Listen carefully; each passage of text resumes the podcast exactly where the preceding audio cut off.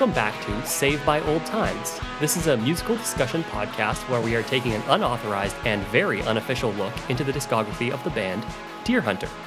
On today's episode, we'll be looking at the group's third album, Microcastle, where we see the band experiment with pop hooks and accessibility while creating what I personally believe is a sneaky, under the radar concept album. My name is Trent Bristow, and helping me tear down the walls of this microcastle, my co-host and friend since we were little kids, Mr. David Vance. Dave, how you doing? I can't believe it. We made it to the weird era, We are in the weird era. which is which is strange because like was the last era in any way not as weird or if not weirder? No, it was it was absolutely weirder, I think, than the era we are in now. But I like that it's weird era continued. There's never really a weird era that like there's never a Yeah. demarcation line of the weird era starts. It's just you're already in the weird era and now we're acknowledging it. Maybe we were always in the weird era. Exactly. But this one this one definitely does feel like we have entered a new era of Deerhunter. So Agreed. I like the fact that it's that it's there, it's on the album. But yeah, uh, I'm doing good. I, I'm ready to I'm ready to get into some microcastle. Speaking of new eras in the band, um, we start with what's up with Deerhunter at this point. Uh, and we have our first lineup change um, since uh, Cryptograms. Yeah. So, uh, Colin Mee uh, exits the band. So, what happens is uh, Cryptograms and Fluorescent Gray uh, both come out in January 2007. Uh, and the band heads out on a world tour that's going to take them through the rest of the year up to November ish. Yeah. And by August, uh, Colin quits the band.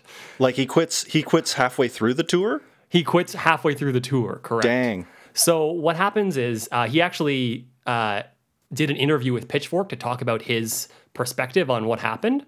So according to him, as he says, what happened was that initially I told them that I couldn't play a couple shows that we had booked next weekend in Portland and Seattle because it was too much of a strain on my schedule.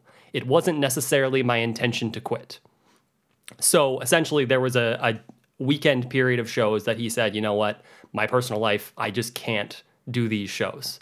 But they are mid tour. They still have months left. They've been going on for months.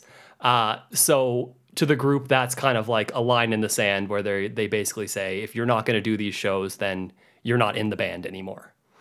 Um, so that's kind of how that ends. But he also mentioned some stuff that I think is interesting uh, to give you a little bit more information on kind of what the life was like inside the band at this time.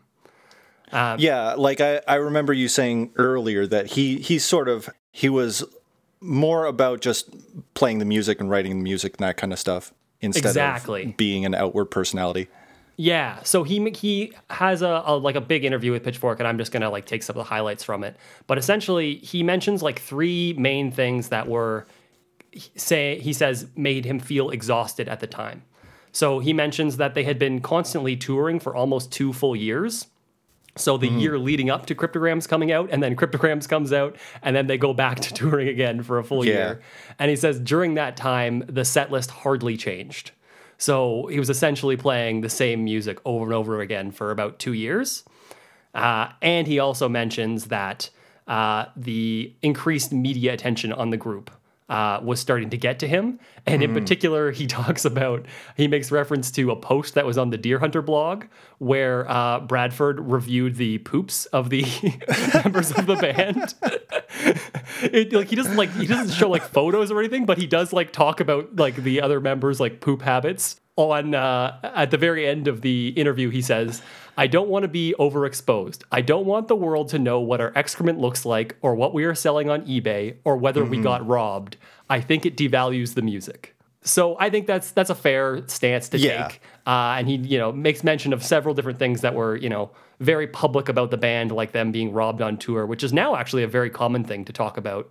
A lot of bands will start like um, Kickstarters and stuff when they get robbed on tour, being like, "Hey, we're in Yeah. X city, our van got broken into, we have no equipment. Like, please help us out."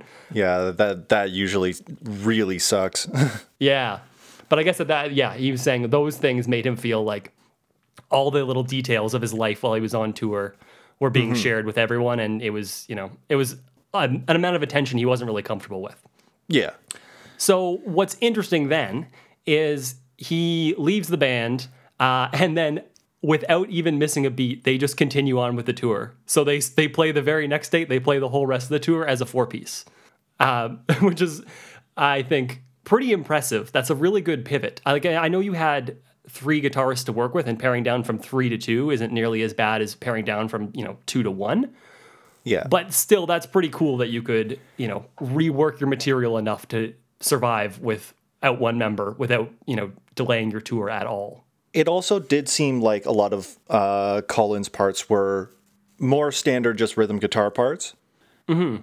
Uh, and, and, I'm guessing that Bradford basically filled that role, and then Lockett filled the more uh, lead guitarist role. Yeah, that's right. And especially around that time, uh, Bradford wasn't really playing guitar live. He was still, you know, hanging out by the microphone and doing his cool thing with the uh, star tambourine. Yeah, yeah, yeah. The star tambourine was was a was a pretty big uh, pretty big showpiece there. So uh, he had to, you know, put that down and pick up a guitar kind of thing to fill in. But um, it's especially funny because the uh, Pitchfork article talks about uh, a review from a concert goer who was there, like you know, the night of the very first show as a as a four piece of okay. this era, and they said they didn't notice anything different. They were like a super big super fan, and they were like, "Yeah, no, it sounded the same as it always sounds," which is interesting and also yeah. like a little bit a bit of a slight. You don't really need yeah, to. it's a little it's a little harsh to Colin. It, yeah.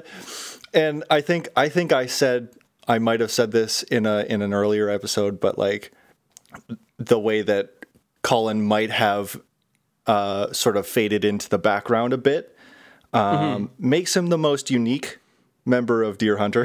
yes, I think that's a great way to close the chapter on on Colin. Is yes, he he was absolutely you know a unique person in this whole group and in the in the dynamic for sure. Mm-hmm. Um, so Colin leaves. They continue on with the rest of the tour for uh, 2007. They finally stop in November, um, and then they uh, finally are able to go back to the studio. And in April 2008, they make their triumphant return to the Rare Book Room in New York. Yeah. Uh, and they actually get to record with Nicolas Vernhes as the producer and engineer. And they get a full week to record in studio, which is the longest amount of time they've had so far. Yeah. And and those those sessions did seem pretty intense from from what I saw. So Yeah. Um, and so I imagine they did very well on their tour because before when they were recording cryptograms they said you know we wouldn't have been able to go into the studio mm-hmm. unless we were getting a really sweet deal on it yeah. this time they're spending more time there um, and they're actually getting the guy who runs it and is the engineer producer so mm-hmm. i'm imagining they did quite well on their world tour and also i think cryptograms was a bigger success than they originally thought yeah and as like um, and they say it on the the video that you showed me. Like they they say that Cryptograms is basically their first album. They call Cryptograms and yes. Fluorescent Gray uh, their first two albums. Uh, so yeah, it does it does seem like they were more riding on the success of this as the start of of their whole band experience. Yes, for sure.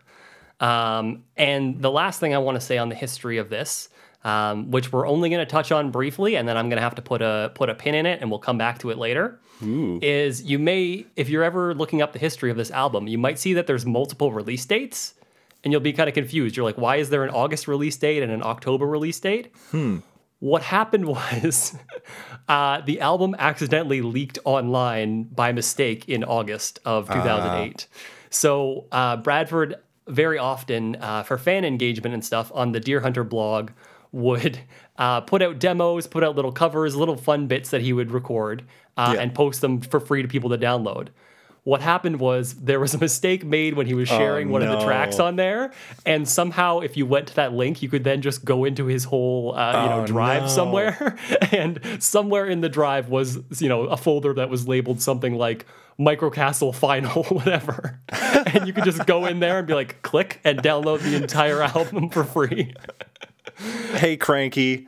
So we released the album. Hey, Whoops. good news. Uh, yeah.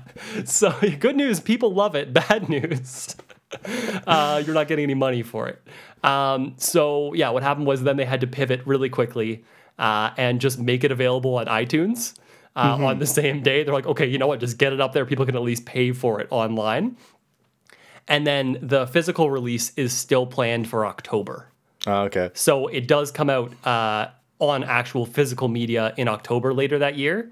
Uh, and that's where we will put a pin in history for now. Cool. Uh, but keep that in mind that there's two different release dates. Mm-hmm. Um, so the album itself. Let's talk about the music of uh, Microcastle.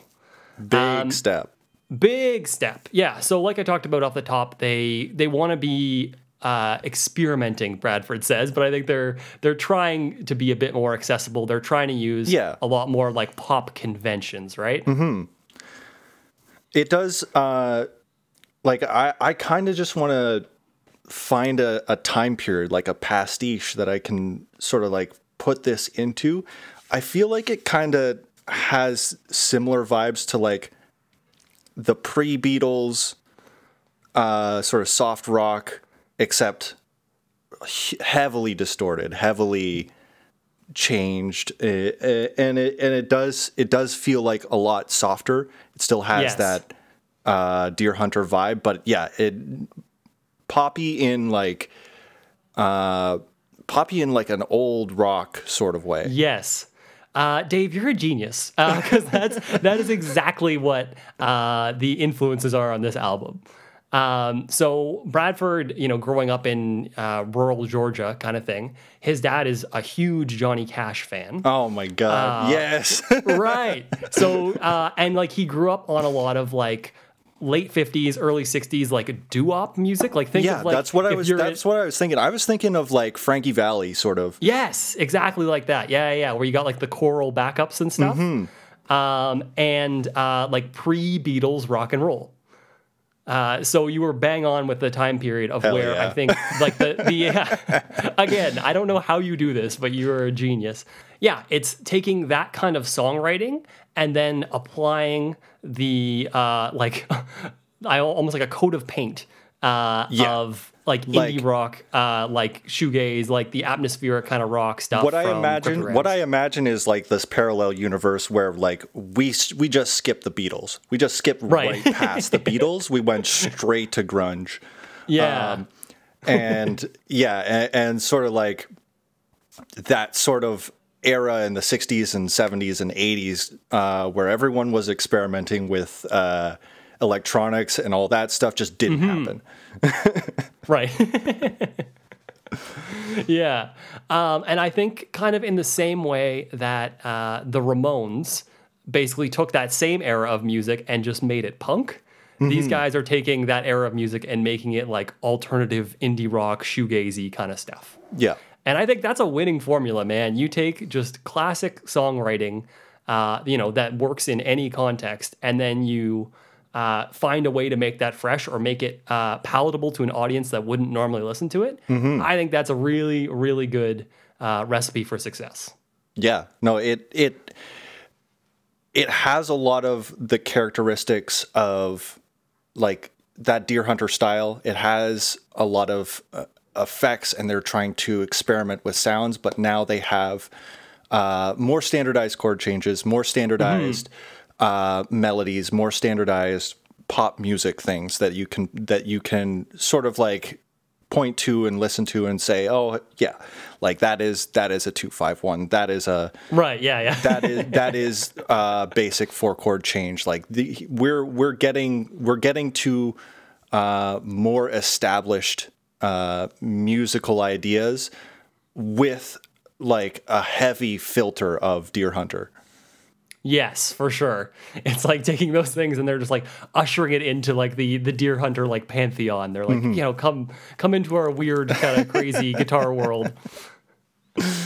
Um, and so the last thing I'll say uh, about this is uh, that combination does end up doing quite well for them.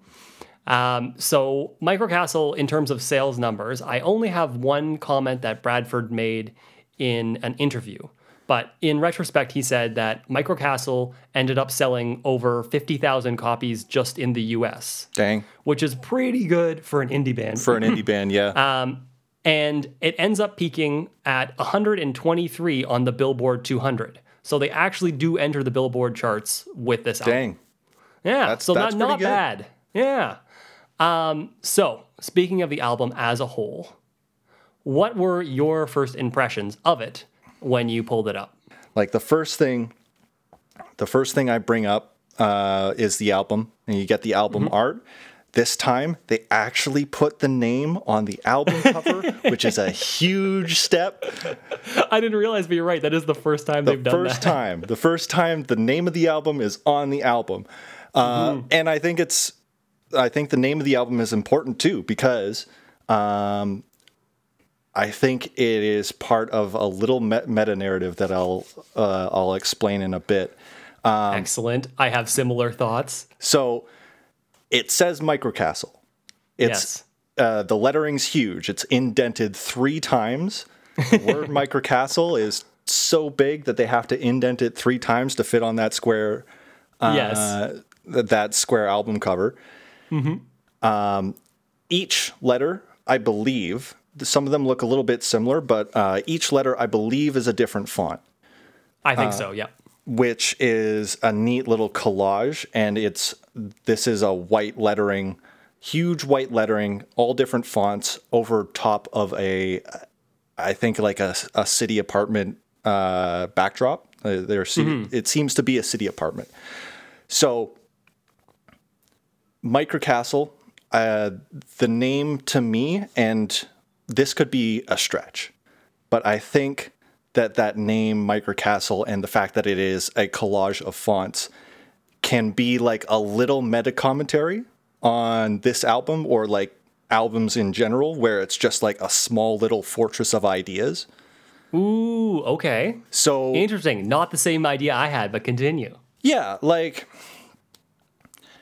um yeah, the- it's the buildings in the background could be like where they wrote their music and like each little song is like a, a small little vignette. So each of them is like a different uh, font. Each of them is a different texture that makes this entire album. So Right. that that to me is like at least just what I'm getting from the album. It's a small little fortress of ideas. Yes.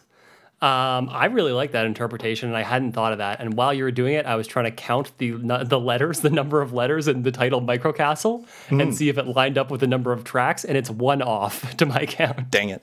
but that would have been that would have been so perfect. Uh, but I do think there there's value in what you're saying, and I do think um, there is absolutely the concept of you know a small fortress going on, um, which I will then use to piggyback and share you know the first parts of my conspiracy theory on what I think this album is about.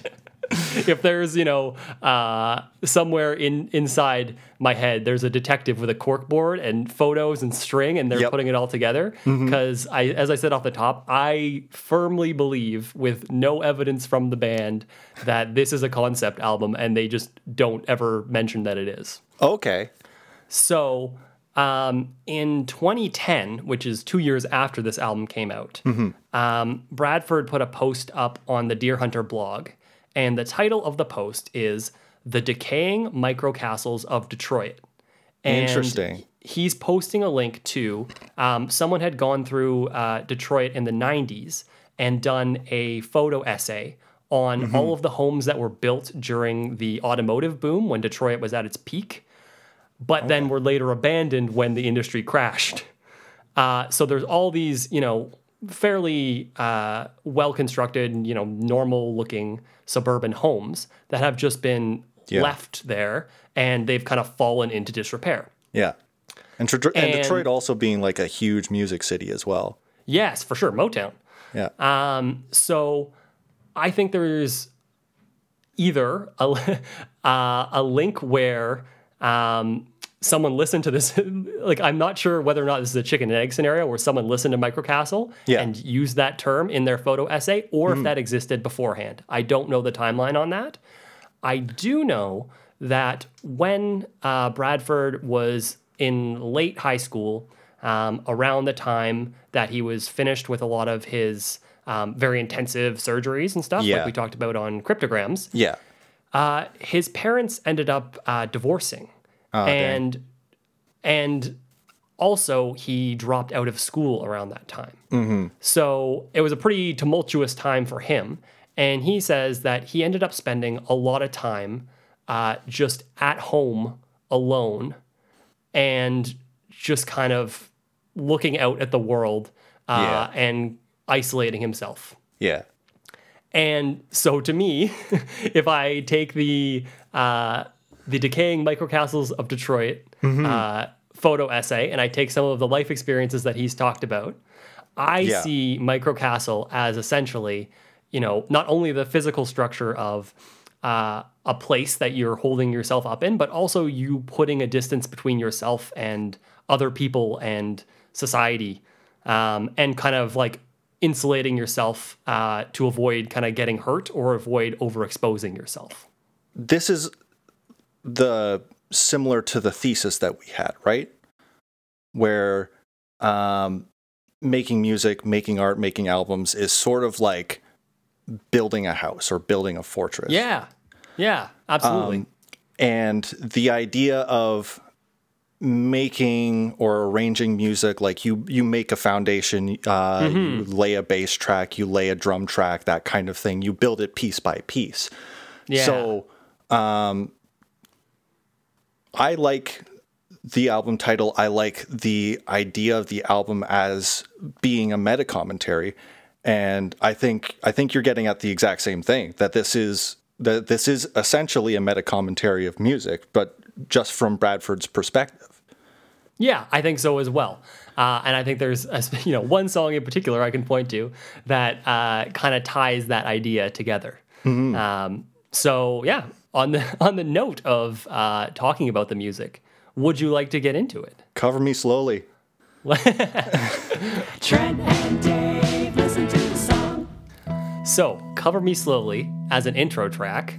three What do we four think? time three four time we got there we got there we finally got there. we are there using three, different four time time. signatures. Yes. I've been waiting for it for so long. It's like as soon as this band starts using different time signatures, they're just going to open up to a whole bunch Right. of ideas. yeah. But yeah, uh, this is uh, a very slow uh, intro song. There's no lyrics, um, but all the band members are present. So uh, Moses is laying down just a regular uh, 3 4 beat. yeah. there's uh uh yeah and like it's very simple root notes on the bass and that kind of thing very splashy drums uh the guitar and bradford are uh, uh in unison doing a melody together um and yeah it's just a very nice four major seven to one major 7 it's Yeah. a really good plagal cadence that just uh, it's it's just very easy to listen to. while we're talking about the major seven chords, um, I wanted to bring up there's a really cool sneaky guitar trick that's going on on this song and on Agoraphobia as well. Because I mean, in my opinion, they're all, they're basically the same song. Um, Yeah. It's the exact same chord progression, and they lead into each other. And when they play them live, they always play them back to back. There's they never play one without the other. So um, there's a really cool guitar tuning that Lockett is using on this because the music for these songs is credited to Lockett. It does seem like it's being detuned. Like I, I, I had that Yes. written down. There does seem to be something going on with this. Uh, Yeah. there, it's either it's either lower or higher, maybe both. I don't know if there's like a if it's modulating. Yeah, so there is a modulation going on, and then there's also a guitar tuning that makes the chords sound the way they do. Nice. So it's multiple things happening at once. Nice. So what he does to create that major seven chord is he makes a regular um, major bar chord shape Mm-hmm. on uh, on the guitar, but the high E string, the very the very smallest string, yep. he takes that and just detunes it half a step. Ooh. And when you do that, it moves from the root note down to the seventh. Yeah. And then cool. that turns it into a major seventh. Yeah, and, it's the highest note to- too. So it's Exactly. just it's just uh, it's just putting that that chord quality uh, when you have Mm-hmm. either the highest note or the lowest note. That's what makes the chord quality like really sing. So yeah, Yes. And normally to get that high seven is a kind of a pain to do when you're just making a chord shape. Um, there's some tricky ways to do it, but if you're just kind of picking up the guitar and just you know closing your fist and making a chord, it's kind of hard to incorporate that major seven. Yeah. But this tuning allows you to do it super easily, which is awesome. That's really Um, cool. And originally, I thought this was a Deerhunter invention. I was trying. I was like, I don't know anyone else who's ever done this tuning. And I'm like, is this is this the Deerhunter tuning? Like, did I did I discover something? And I did some research online. Uh, there is one other song I found, uh, like in popular music that people would know that uses this same tuning. Um, Okay. and it is Yellow by Coldplay. Nice. nice. which unexpected, but I do know the guitarist of Coldplay Mm-hmm. uh, is known for using lots of alternate tuning, so I'm not surprised that it would show up Yeah. on their music. But yeah, so fun fact: this shares a tuning with Yellow by Coldplay. Uh, yeah, and you get that major seven chord quality, which is what um, there's there's a lot of like seventh chords and like more more built chords than just like regular triads in this album, and Mm-hmm. that's what gives me that sort of vibe of that sort of late 50s rock and roll where every, everyone was taken from the jazz music everyone was uh, everyone was sort of like taking those ideas and just making them popular so Yeah, you're right. Mm-hmm. Um, there is an absolute like staple of the shoegaze genre uh, occurring on this track. The tremolo. So- let's Yeah, talk so- about the tremolo. well, tremolo, and I was gonna say um, the pitch modulation that you're hearing. oh, okay. Um, are you talking about the tremolo bar? Because the people call it the tremolo bar, even though it's more vibrato than it's tremolo. But guitarists are dumb and they named it oh, wrong back in the day. uh, we're gonna talk about that. Yeah. Okay, yeah. So yeah, basically what what he's doing, and you know, the the number one band to look to, look to for this technique is a band called My Bloody Valentine, which is you know the most popular shoegaze band out there. Um, but basically, what you do is while you're strumming with your right hand, you also grab the tremolo bar. Uh, and every time you strum down, you also push the tremolo bar in a little bit. So your pitch is diving a little bit every single time you play the note. So that's where you get that that kind of like out of tune kind Yeah. of sound, but it's still in time. Yeah, that's cool. Uh, that's that's what's going on during those really big uh, chord buildups. Yeah. is they're pushing that in. so like yeah, yeah, every time he hits it, he hits it and it and it dips down at the same time and then he brings Exactly. it back up. Yeah. Yeah. Uh, and so yeah, sorry. My fun bit of guitar trivia is also uh, this is how you know guitarists are bad at music. Is they named that uh, the device that does that a tremolo bar. Yep. and tremolo modulates volume, vibrato modulates pitch. But guitarists are dumb and we got it wrong, and it's been called the tremolo bar ever since. So Uh, so fun fact. we can talk about uh, legit tremolo that's going on Yes. with uh, with Bradford. yes. So it is all over his voice. Yeah. In the background there. Is this uh, is this Bradford's new trick? So that is absolutely the new trick that is going on on this album. yeah. Thank you for setting me up for that. Is they're like, you know what's really cool? Tremolo. We're gonna put that on everything. It's so it's pretty ahead. it's pretty heavy. Um, it's not it's not completely damp, I guess. Mm-hmm. Sorry, it's not completely. Uh, yeah, you can hear some of Bradford's original voice going through. Um, Mm-hmm. So yeah, it's not it's not completely wet um, with the tremolo effect, but um, yeah, it's it's very noticeable. It's very uh, interesting, and yeah, like you were saying, um, tremolo uh, modulates amplitude, yes. um, whereas vibrato modulates pitch. There are actually Yes. two different types of tremolo. Uh, tremolo uh, with this uh, effect is the am- amplitude modulation, but a lot of uh, orchestra players, like string players, they can't necessarily modulate amp- amplitude like that, uh, or it's very difficult. So another tr- uh, tremolo style is like um, repetitive, iterative note playing. So very quick Yeah. note playing um, from violinists bowing the string very quickly, or Mm-hmm. more famously, um, Eddie Van Halen's eruption solo when he does that Yes. single note a million times in a row. That is Yeah. tremolo. Yeah, and in guitar we call that tremolo picking. Nice. Uh, yeah, so yeah, we are aware of that. We're not nearly as good at it, but we're aware of it. um, speaking of uh, additional outside of you know regular uh, band instruments like violins and stuff, Um, that was a bit of a shoehorn, but go with me. this. hey, hey, there's nothing that I'm prepared to do, it's stretch. Oh yeah, exactly. I hope you got. I hope you're limber today because that was that was a big stretch. Um, there's actually an additional musician on this track. Okay. Um, so Nicolas Vernhes is playing a synthesizer. Nice. Uh, that you can hear that's mimicking uh, what Bradford's doing, and you can kind of hear. I think So- he's tweaking knobs and stuff as he's doing it because the sound itself is kind of evolving as the song goes on. So I thought that was a sustained guitar. I thought that was Mm-hmm. just like a really high sustained guitar, but it's it's a synth. That's cool. yeah, yeah, it's a little Roland synth. That's Um, pretty cool. And if you and if you're saying that, if you're saying that um, there's a there's a, a fifth member, then I'm going to give that person a lot of credit because there's a lot of neat touches, like really subtle Yeah. neat touches on other songs in this album that I will get to. Yes. Um, but yeah, in particular, I wanted to shout out that little synth part because I think it adds uh, a really cool dynamic. Because you know Bradford's vocals with the heavy tremolo, and then the synth that's kind of evolving as the song goes on with the the knob tweaks. That really adds you know a kind of a through line for this song that is really just everyone else kind of outlining the chords of what the next song is going to be. And that really kind of keeps the energy kind of changing as it goes. And the next song is going to be basically the same song. It is. It's basically the same song. I look at it kind of like uh, in a musical. They start out with like an opening song, and then later they use that same like motif or melody later on. Mm-hmm. I feel like that's kind of what they're doing here, except it's just the very next song. yeah. Yep. You wanna Uh. you wanna get to it?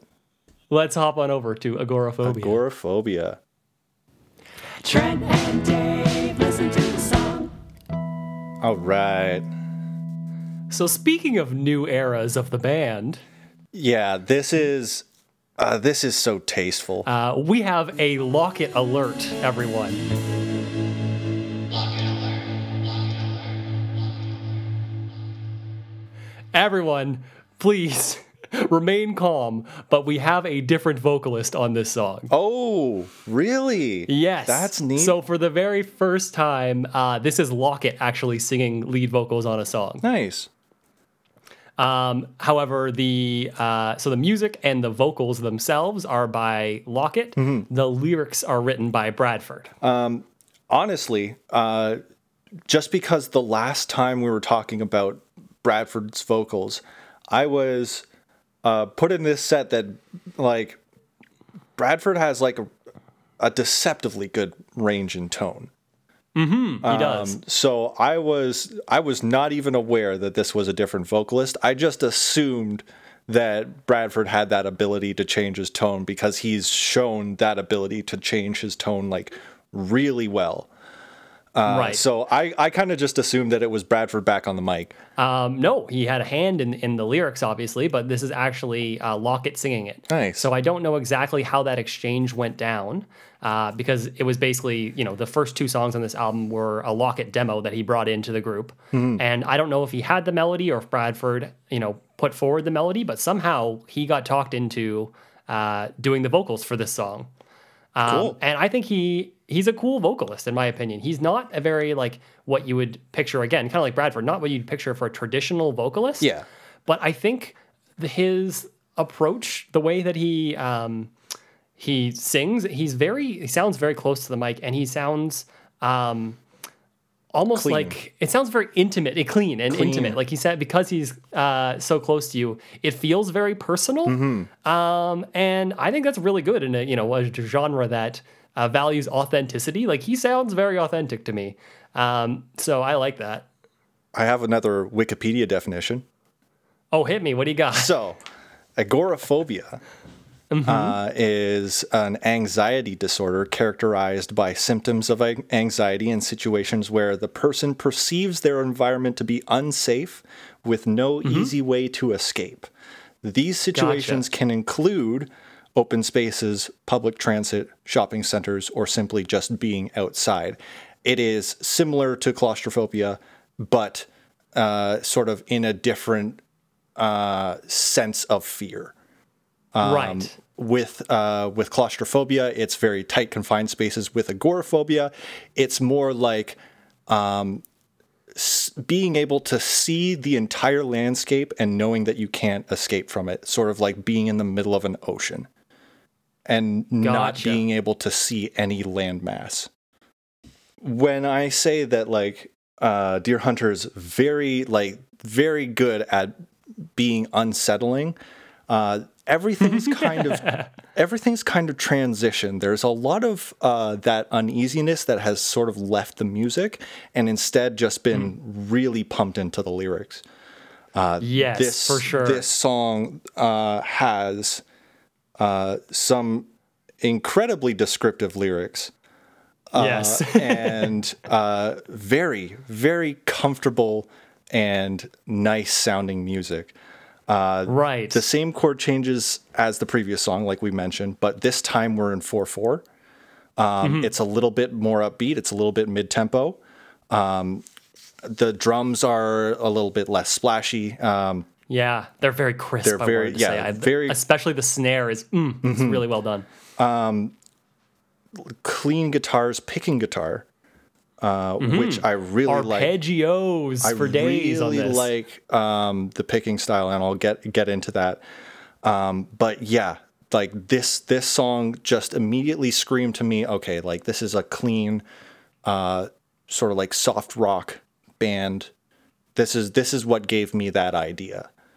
Yeah, um, exactly. Yeah, I I love the guitars in this. I think Mm-hmm. I think the guitars are uh, really good and really good at sort of giving a counter melody or like a, a, a counter rhythm. So like yeah, like you were saying, they're picking chord tones. Um, and like it's a simple rhythm guitar in the right for the main section and then um, the picking guitar on the left side and they're actually like opposed in, Yes. Yeah, in yeah. the ears um, and then when the b section comes along um, there's a really cool counter melody that comes in the guitar that like goes uh, or like a six major a major six chord that like it descends from the sixth to the fifth to the to the third and it, and it's just really nice and then the other guitar is picking a counter melody to that Yes, they both start doing arpeggios together. Yeah, yeah, yeah. so it's it's really cool it's really tasteful i i like this song a lot Yeah, so yeah, this song is uh, obviously one of my favorite Deerhunter songs. I don't even need to pretend. And uh, to me, this is like the uh, like hallmark anthem of introverts everywhere. Uh, like for, me for me and my for me and my people, like this is our banner that we wave as we march home alone. Uh, because uh, feed I me think twice a day bury me slowly exactly. Um, and uh, yeah, I think it's really cool. Um, Bradford talks about. Uh, I've shown you the interview that they did in the studio. Um, but I want, yeah. So I didn't want to spend too long on that. But basically, um, yeah, Bradford talks about this news story of a uh, person in Germany who actually sought out. Um, the experience of being buried alive and found it enjoyable and would like hire someone to bury him to the point where he would almost die and then bring him back every time. yeah Uh, and like, so that, you know, that's an abnormal thing, obviously. Um, but uh, I think he uses that and some of like the very obvious descriptions when we talk about, you know, cover me and stuff like that. Uh, he uses those words literally to then take it into a more like universal experience of being introverted and wanting to be left alone. Yeah Uh, but then all kind of twists it to the point of where it's very obviously detrimental to the person. Uh, And but they're willing to go down that road for the sake of continuing to feel that safety. And I think the music is the the safety is that, the that music feeling does that they such have. a good job like yeah. my like this is great to me Mm-hmm. like i actually love how well the the music um takes these really dark lyrics and turns them into something comfortable like this is Yeah. this is sort of like yeah it, it, it's a very comfortable sounding song it's very comfortable sounding uh melody um the melody is is following those chord tones. There's nothing out of out of place or out of tune. Uh, so like that weird uneasiness is only from the lyrics, and the the music makes the lyrics seem normal. Yeah, exactly. Yeah, yeah. which which is where that uneasiness is because it's not necessarily normal.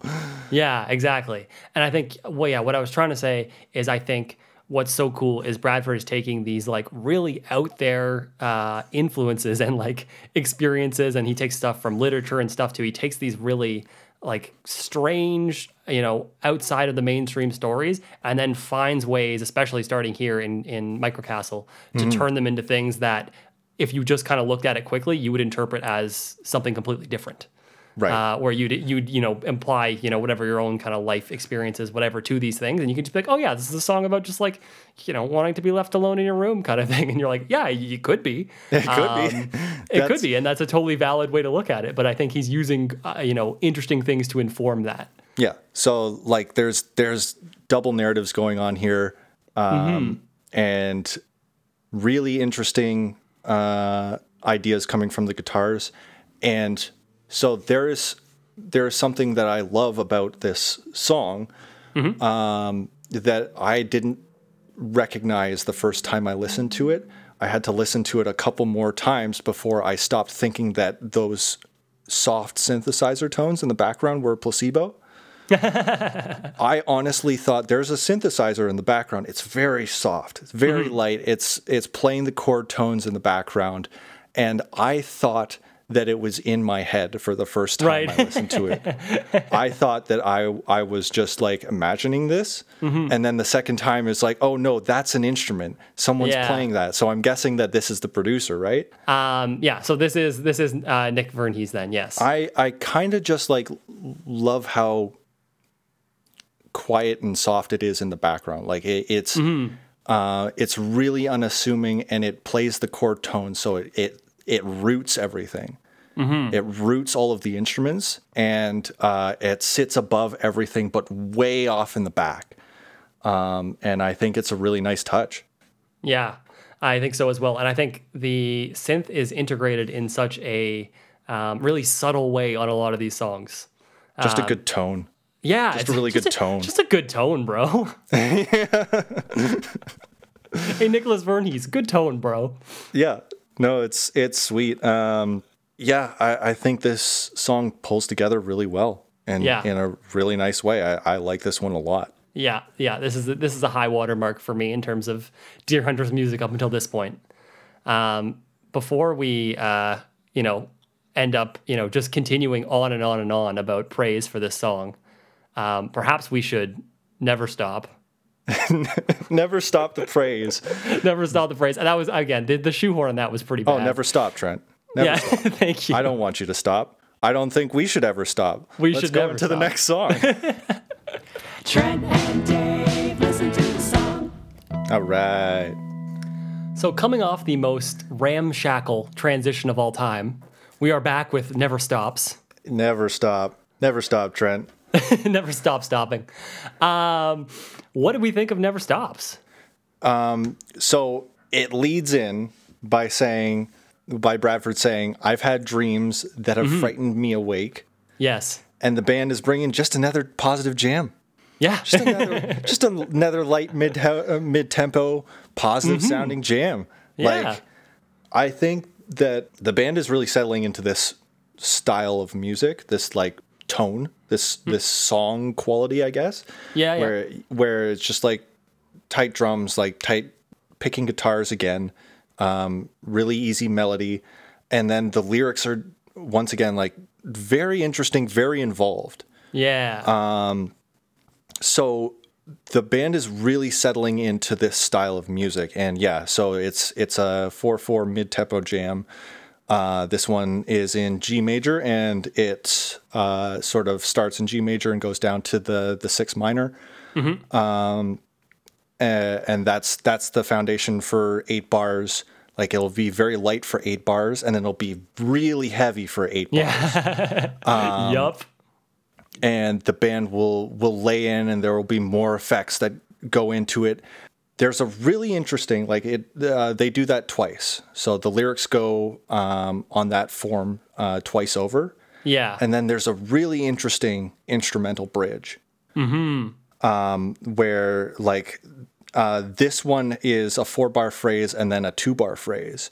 So Yeah. it's it's a six bar phrase um, that uh, yeah, it's it's a one major to a four major to a one major to a four major, and then to a six minor, and then the, two major, which is out of the key, and then it leads back to the one. Yeah. Um, it's it's a really nice color, and it throws you off a bit. It- I yeah. like. it. Yeah. And that section as well um, has, uh, you know, shout out to whoever was doing the just intense feedbacking guitar over all. Mm-hmm. Um, Uh-huh. But that's, that's just one note just sustaining super hard. And you can tell how loud that must have been recorded because there Wailing. are, yeah, Just it's wa- wailing. You can hear parts where the note gets taken over by the feedback and they just Mm-hmm. left that in. They're like, no, I just want it to howl in the background. and I love that. And once again, like it's not it's not overbearing. It's not present. It's Yeah. Mm-hmm. off in the back. So like Right. It's it's this really high wailing guitar. Um, at at a certain point in the song, it just keeps going for the rest of the Yes. song. Yeah. Like Once it's in. yeah. halfway through, it just goes all the way to the end, and it's Yes. it, it's another one of these weird offsetting things that that tilts this otherwise very positive mid-tempo jam sound. Right. This this Yeah. Positive I sounding think- song. I think that this is uh, them finding that like chocolate in the peanut butter moment where they're like we've hit we've hit the right recipe here of like abrasive textures and stuff, but the Yeah. the pop songwriting is up front now. Yeah. Um, and that is working so well. Yeah, and like every every sort of technique that they've had before, um, they use as accents this time. So right. um, Bradford uses that dual vocal vocal tech. Um, Yep. That that weird uh, where he's like singing twice, but he uses it as an accent when he says "it never stops." He doesn't start Yes. that way. Yes. He uses it halfway through the song as an accent to like really punch those lyrics. yeah. It's I would agree with that. It's really good. Right. Yeah. Yeah. It's like saving those for like their you know most effective moment to jump in. That's that's what that's what I really like. That's what I really like when uh, in in songcrafting. It's just like we have this we have this special secret move that we can do, Right. and we just like pull it out when you least expect it. Yes. Um, a couple other things I wanted to say on this one. Uh, while we're on the topic of you know small techniques that they've used before and then reincorporate. Mm-hmm. Um, the again picking behind either the bridge or up at the nut on the guitar. I hear Yep. you. I hear whoever's Yeah. doing that. It's Yeah. great. Love it. I Keep think it it's up. Bradford. Um, I think it's it might be Bradford. Yeah. um, because um, I believe um, at least when they were doing the live performance. Uh, the Oh, live yes, I performance think that you're you right. Me, um, I saw I, think saw Bradford right. just like on that on that part of the guitar. So I think Yeah. I think it's Bradford that's doing that. I think you're right. Um, the other thing I was going to say is coming off the back of um, the Fluorescent Gray EP, Bradford talked a lot about how he liked uh, or was like, you know, becoming more interested in writing things that were shorter and, you know, more effective uh, in a short period of time. Yeah. Uh, he said, in particular, and he uses the word micro in this, which I think is important. He says, I'm more interested in the microstructure. I want things to be a lot shorter. I don't want there to be Mm-hmm. as much long windedness to it. And I think this song is a great example because there's just a vocal lead in and then we're right in the verse. there's not even an intro. Like, the, why bother writing an intro? Like, let's just get to the song. uh, and so I think that's a great uh, like example to pull of how that ethos is coming into play on this album, where we just go, ah, start with the verse. Just go Yeah, right into it's the not verse. necessarily that the songs are shorter, um, Yeah, because some right. of the songs last the same length, but the ideas are um, quicker, quicker in and established, and then solidified. Like this song, they have those lyrics that go for two phrases, and then they have Mm-hmm. the bridge, and then they sort of write out the rest of the song, and that that's that's with the Deerhunter style. That sort of matches the Deerhunter style, where they'll where they'll have an idea. Um, Right. They'll build on it, and then they have sort of like a breakdown section um, Yes. that goes that goes throughout the end of this uh, out throughout to the end of the song. Um, but yeah, like you said, like this one really establishes uh, its idea quickly, um, and it it gets that solidified, and then it builds on it really well. Yeah, I just It's a nice song. Um, what I was going to say as well, speaking of establishing ideas, Mm-hmm. um, this song is one of the linchpins to my idea of the stealth concept album. Ooh, I like it. I want to hear it. Uh, In in the lyrics, um, he says, uh, "Winter in my heart," uh, Yep. and then later says, "All winter," and repeats that a few times. Mm-hmm. There are several different references to winter, and especially uh, later on, "frozen shit in your heart." um, that have, and you know I've talked before. I love you know self-referential texts like that where you Yeah. you know reference your own stuff. But I think as well, I truly believe there is a narrative going on in this album. Um, you know, the previous two songs are someone you know deep within their microcastle, whatever that is to them, Yeah. isolating, and, and, and never feeling good about it too. Yes, yes, and like being content with that, even though you know in the back of their head somewhere they know that it's probably to their detriment. They're happy there. Yeah. And then to me, never stops is like this nagging idea of, mm, but what else? What else is there? What else is out there? Kind of thing. And I think I think winter in the narrator's heart in this case is them still kind of being uh, a bit bitter to things outside of their microcastle. Interesting. Uh, and and that you know that both those nagging ideas never stop, but also the bitterness never stops, and so they're Yeah. constantly in conflict. so there's a little bit of a feedback loop going on. Yeah, Maybe like what happens at the end of this song. Perhaps. I mean, I wish I could say I wish, wish I could say I, I was smart enough to put that together, but I like that as a supporting. No, I, argument, I think I, I think you're onto something. yeah. Uh, Um, feed, yeah- feed me the conspiracies. Yeah, exactly. But yeah, so I think that's that's a key um, part of like how this starts to develop this story, and then also I want to you know put a little asterisk on uh, winter and things in people's hearts because I think that's going to come got- back into play We've later. got two asterisks now. exactly. Okay. I'm waiting. I'm excited. I got a lot of stuff to say. Um, okay, uh, with that, do you want to hop over to uh, Little Kids?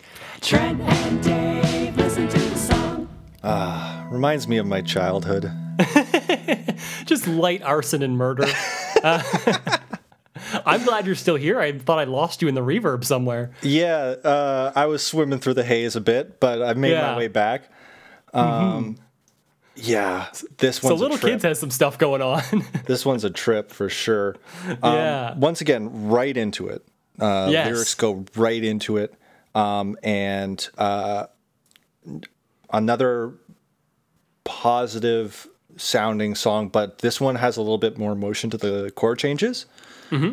It has that same like four to one, the D to the A, um, but then it moves up and goes E to B, so it's like two four to one uh, chord changes back to back Got you. Yeah, it's, yeah. it's it's pretty nice and like um, that phrase just puts a lot of movement to it and they're all major major triads i believe i did i did I mess think so, up yep. once so i could uh, uh, so No, I i, think could be right. on uh, thin ice but that's okay like it's once again like picking guitars i think like the the the drums are like they don't really use any of like uh splashy cymbals or anything else it, it seems to just be either toms or bass Yeah, I'm not sure if during that really big build, partway through the song, that kind of takes us to the end, Mm-hmm. if there is a cymbal wash going on, or if that's just like high, high passed noise going on. it's Yeah. really hard to tell wh- what is creating that. there's Um, a there's a lot yeah. and i'll i'll get to it Yeah, Um, we'll, we'll get to we'll get to it, but yeah, I think for the most part, you're right. It's mostly uh, like toms and Yeah. kick drum and stuff. and like the there's a guitar doing like pentatonic picking lines Mm-hmm. over the chorus. Uh bradford is very quiet really quiet in this one. Yeah, um, the lyrics are um almost like undercut. And it's it's strange because these lyrics are talking about a group of kids following a following a man around and then crucifying him Yeah, they they burn him in his shed. Yes.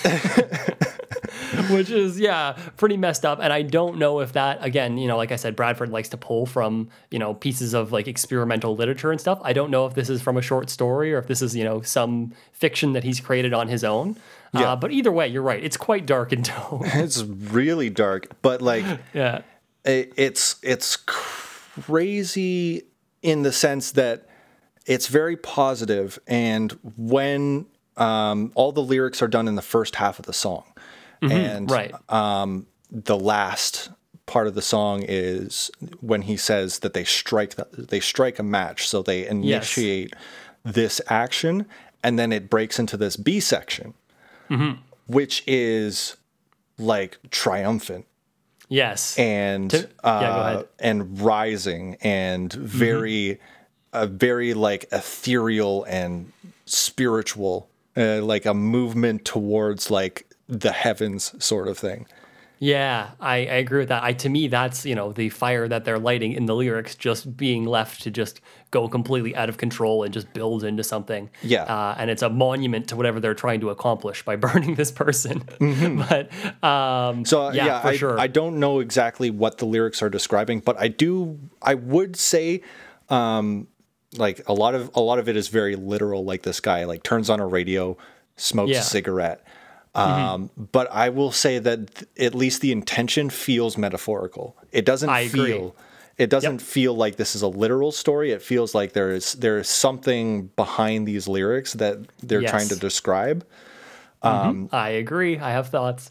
which then we get into the B section, which is just a a climb. It's a it's a it's that once again that plagal cadence that 4 four to one I think. Oh wait, no no, this one's uh, just a D major uh, to an E major, um, which are Oh, gotcha. the, the the two Major second. uh, no, no, it's it's a it's the two because they established the tonic. They established Yeah. the tonic in the chorus, which is an F sharp. So the D major and the E major are both trying to rise to the F sharp, but they never do it. Gotcha. Um, they just keep those two chords going throughout the uh, entire rest of the song, so it always feels like you're climbing. Every every new chord is another step. Uh, Right. So you're always rising, and so I will describe uh, basically what I heard in like the sequence that I heard it. Uh, Yep. So we start it. We start with those chord changes, um, and uh, the lyrics are going uh, to get older still, to get older still, Yes. and those repeat all the way throughout the end. The bass drum is now going a little bit. Uh, or they're they're adding a little bit more notes, so it's not it's not fully double time, but there's more uh, there's more hits going into it. Um, uh, then there's an introduced like heavy distorted scratching Yes. Uh, a weird scratching guitar, and sometimes it'll like come in like a like a jet plane. It'll yeah. dive Yeah. Yeah. down and Yep. then like fly away. Sort of. It's this weird d- guitar scratching sound. yeah. Um, the guitar and bass are now uh, in solid quarter tones. They're just jamming those chord notes uh, a lot quicker. A little bit later, um, the guitar, bass, and a xylophone all match yes. I picked uh, up on the xylophone. a melody. They introduced the xylophone in the first half of the song, Yeah, but this is chorus, where yeah. like like it really merges with everything. Like they they make that they make that melody over um, each of those chords that dun, dun, dun, dun, dun, dun, dun, dun, dun, Yeah, dun, yeah. um, and it and it keeps pushing. It keeps pushing all the way. Now there's more scratches. There's more like diving in and out. Um, and then there's a really big guitar scratch that sort of like flies down and then explodes. And Yeah, then yeah. everything just goes back in a little bit harder, a little bit louder, a little bit faster. Like not not faster as in tempo, just faster as in like intensity. Yeah. Yeah. And Density they notes. hammer that uh, until they just fade into the reverb. And yeah, I think this is such a cool technique rather than having a fade out is they have like the reverb kind of fade in and overtake everything so that the band can fade out and just the reverb is left. Yeah, Um, that's way cooler than doing a regular fade out. yeah. I, there is- needs to be a term for that, like a reverb reverb fade or a, a verb fade or something, because that's Yeah. cool.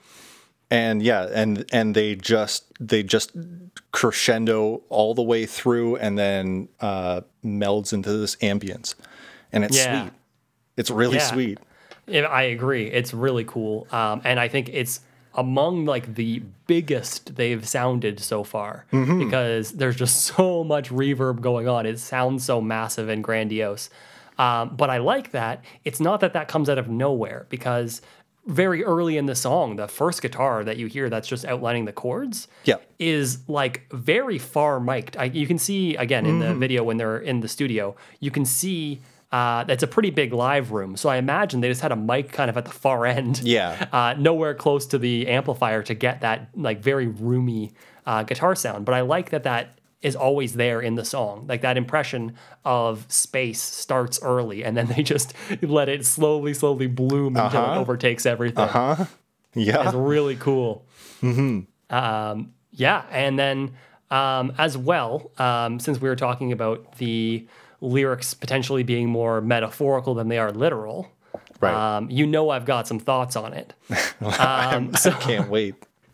so continuing my little narrative that I that I've c- concocted here, um, I think at this point the um, the narrator is kind of looking at it and sort of like retrospectively being like, well, when I was a kid, I used to have all these adventures.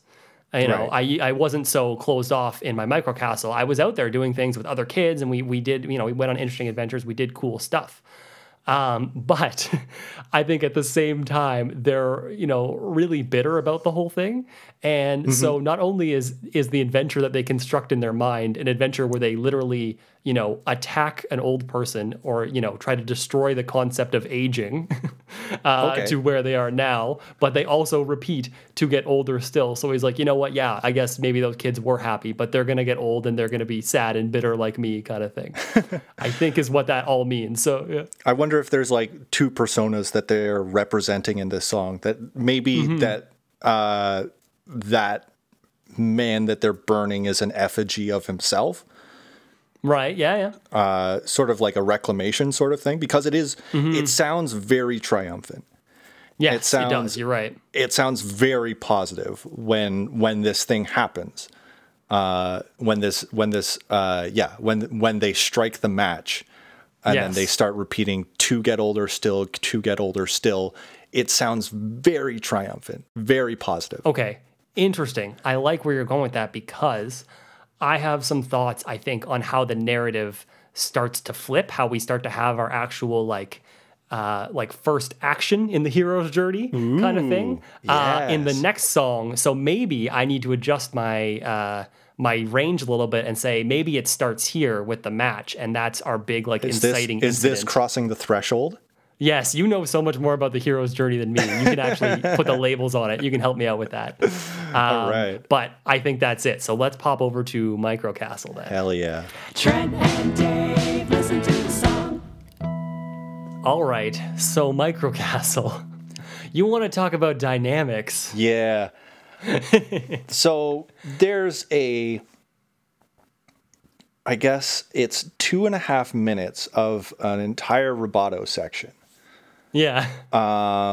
So it's just Bradford at whatever tempo, like he's Yes. he's setting the pace. It reminds me of uh, Spring Hall Convert that way. Mm-hmm. Where Yeah. he's set, he's exactly setting when each line starts, and everyone else is just kind of naturally following that.